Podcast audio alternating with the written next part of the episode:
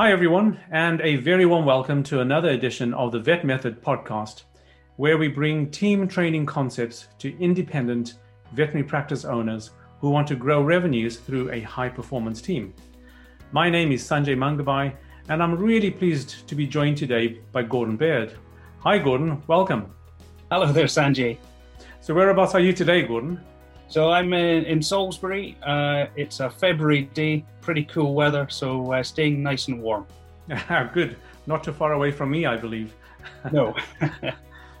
okay, so Gordon has worked as a pilot for 30 years, flying everything from rescue helicopters to holiday jets.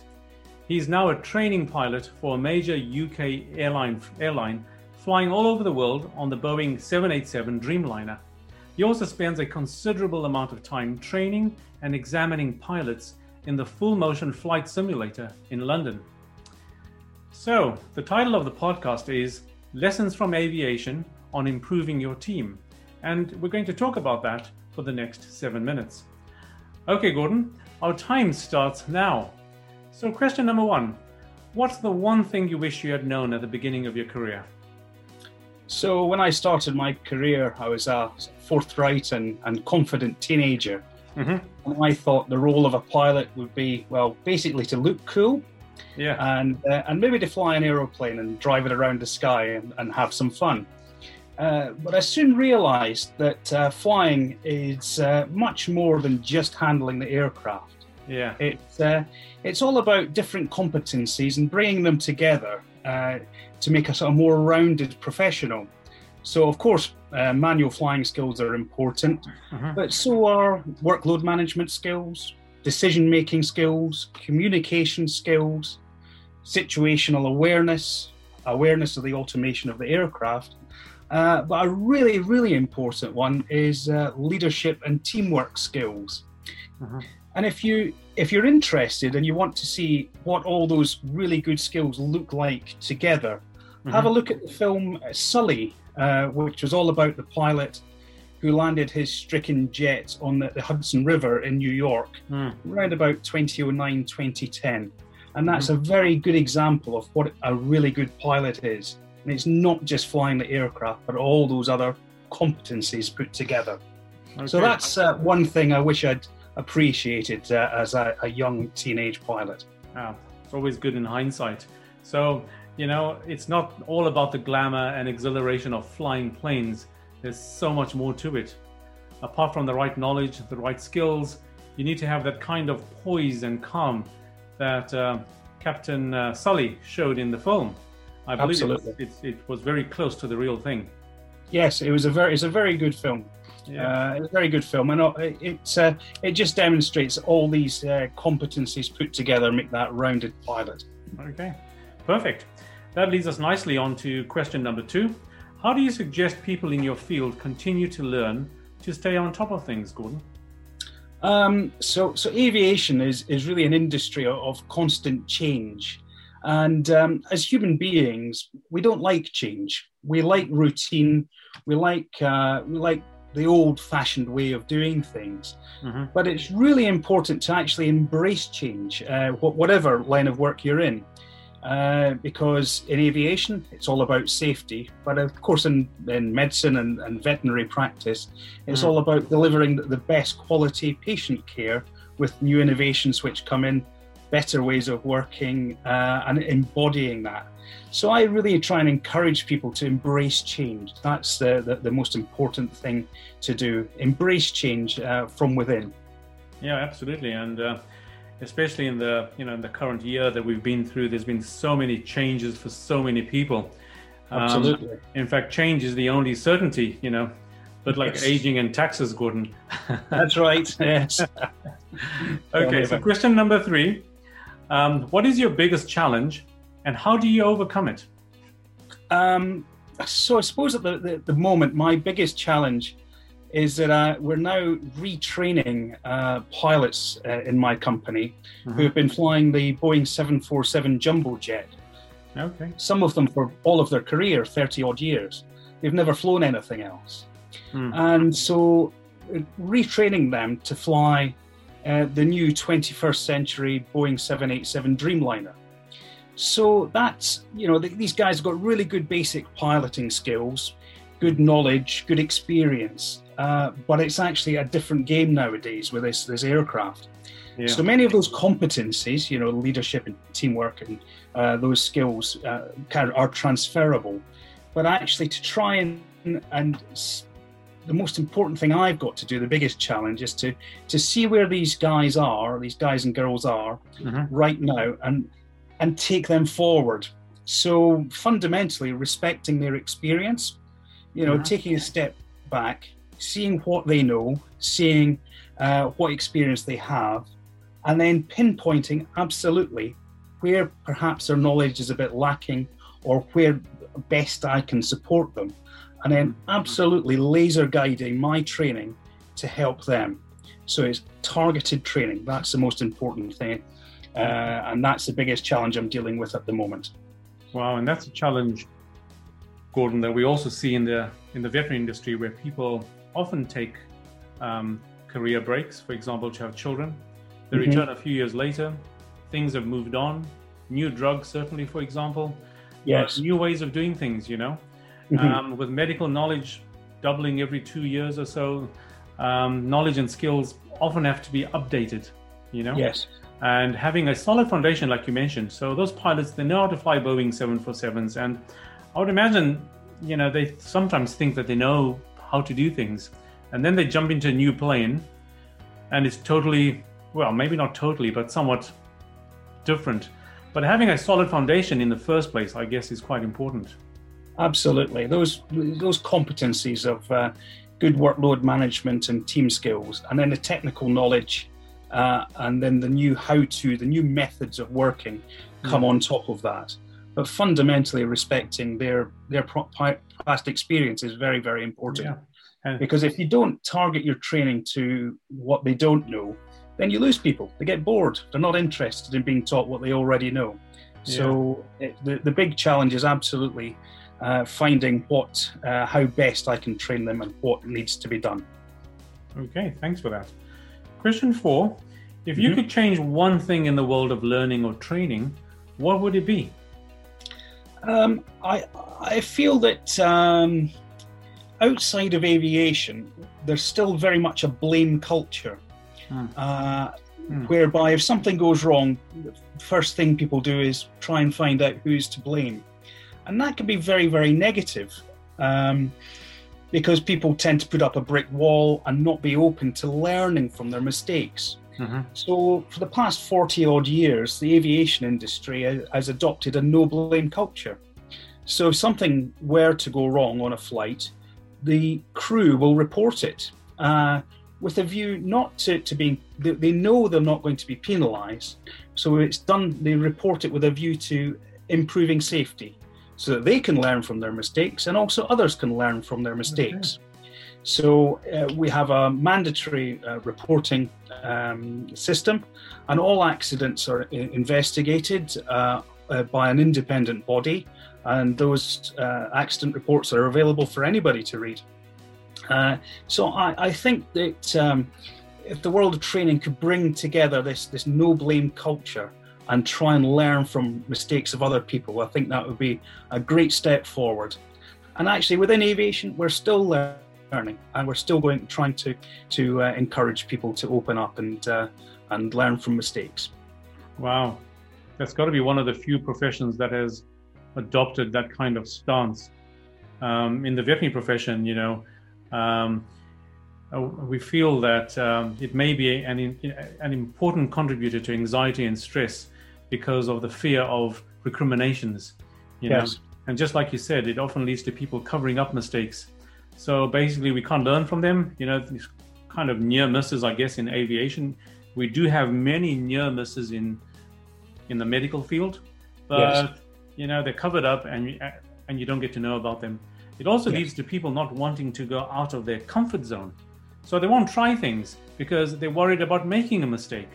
So that stunts growth and it stops it stops um, sort of um, progression in their career. So that's a really good thing. You know, if, if, that could somehow deviate. Maybe it's happening in the in the medical field, in the human field, but certainly in the veterinary field, um, you know, it's still pretty pretty rudimentary um, as far as this blame culture goes.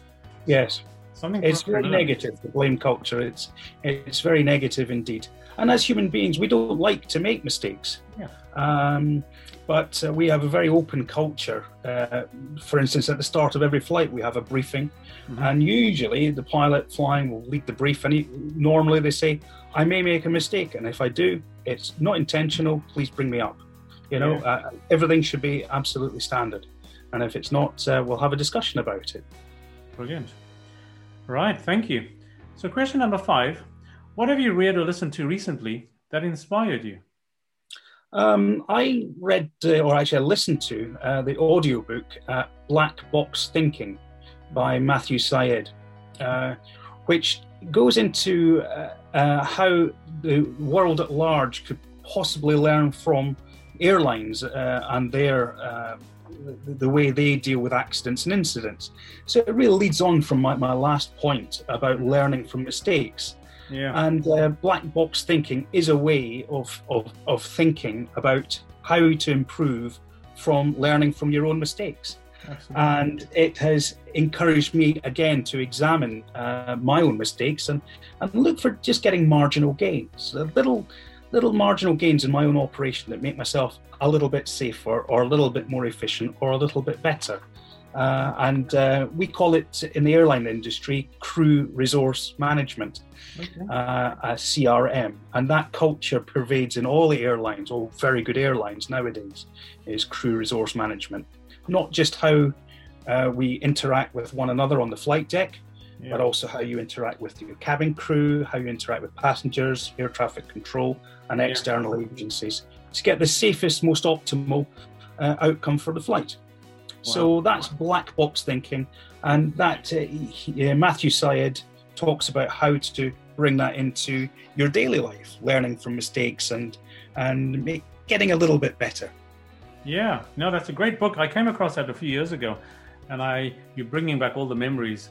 Um, in practice and in business, it's about you know you made a point about uh, marginal gains, and it is about those small improvements made consistently people try and go after these big things sometimes, and it seems intimidating and maybe even unachievable. But yes. if you're talking about marginal one, two percent gains in multiple areas, then you can see how that adds up, and uh, and eventually leads to um, much higher gains than just the simple maths of it. So, and, and, yeah. and the other thing to, to remember, I mean, I know that uh, uh, many veterinary practices are, are, are businesses, uh, mm-hmm. and a lot of these marginal gains actually they cost nothing. They cost nothing. Uh, for instance, the Sky uh, cycle team, led by Sir David Brailsford, yeah. one of their things that they did, they brought in a marginal gain was uh, they instructed all the uh, the riders to wash their hands. Um, wow. Absolutely religiously wash their hands. Yeah. And because they did that, they didn't get sick so often. And because they didn't get sick so often, they were able to train better and they got yeah. a little bit better.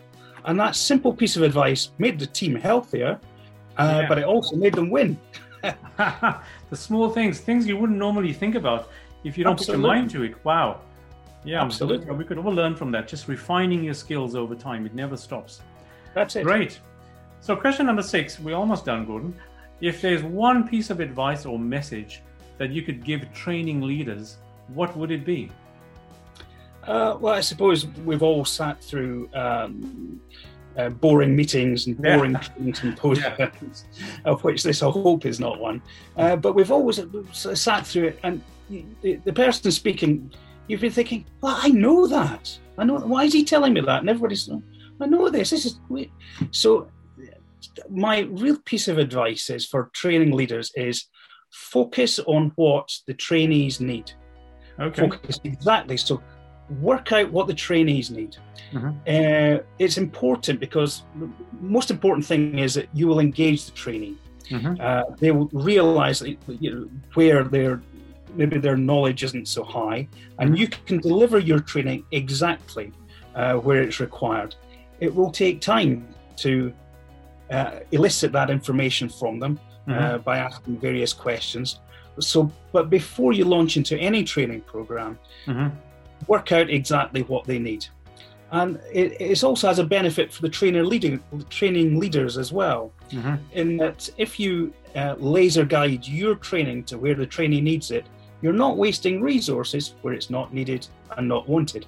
So you get an engaged uh, trainee with better results at a lower cost. So that's what I would suggest. Yeah, it seems to make perfect sense when you say it like that. So, um, so not everything is equally important. You know, targeted targeted efforts need to focus on those things that um, that really matter. You know, yes. the things you want the the trainees, if you like, to take away. Um, and like you said, in that way you save time, you save finances. And I would imagine if you focus on a few things, you can get really good at them. You can get mastery in those targeted skills or that targeted knowledge that um, um, that you're training. Yeah. Yes. Brilliant. Good. Lastly, question number seven. What should I have asked you, Gordon, that I didn't? No, that's a that's a really difficult question. Um, I, I, suppose maybe you, you could have asked uh, what inspired me to become a training pilot. Okay. Uh, what drove me, uh, and I suppose there's there's a couple of reasons. There's a, a reason for for my organisation, for my airline, which is I want to raise the standard and raise skills but also there's a personal reason, and, and that's for me to, to learn myself. Yeah. And um, I'm very I learn from other people, mm-hmm. and I'm a real magpie. And you know, magpies are the thieving magpie, yeah. and I will always steal good ideas from other people. Mm-hmm. And being in the flight simulator behind a high performing, uh, good crew, coming up with great ideas, I will steal those ideas and bring them into my own operation.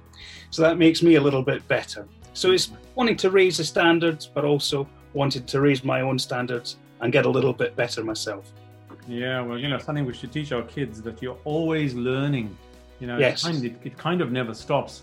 Um, you know, Gordon, you've done a lot in your career, and it's nice to have that sense of a higher purpose that you have. You know, you're paying it forward in helping, you know, raise uh, safety standards in the airlines, but in also helping those people, you know, those trainees that are finding it um, more difficult and helping them navigate that path to success and fulfillment at the end of the day um, with their careers.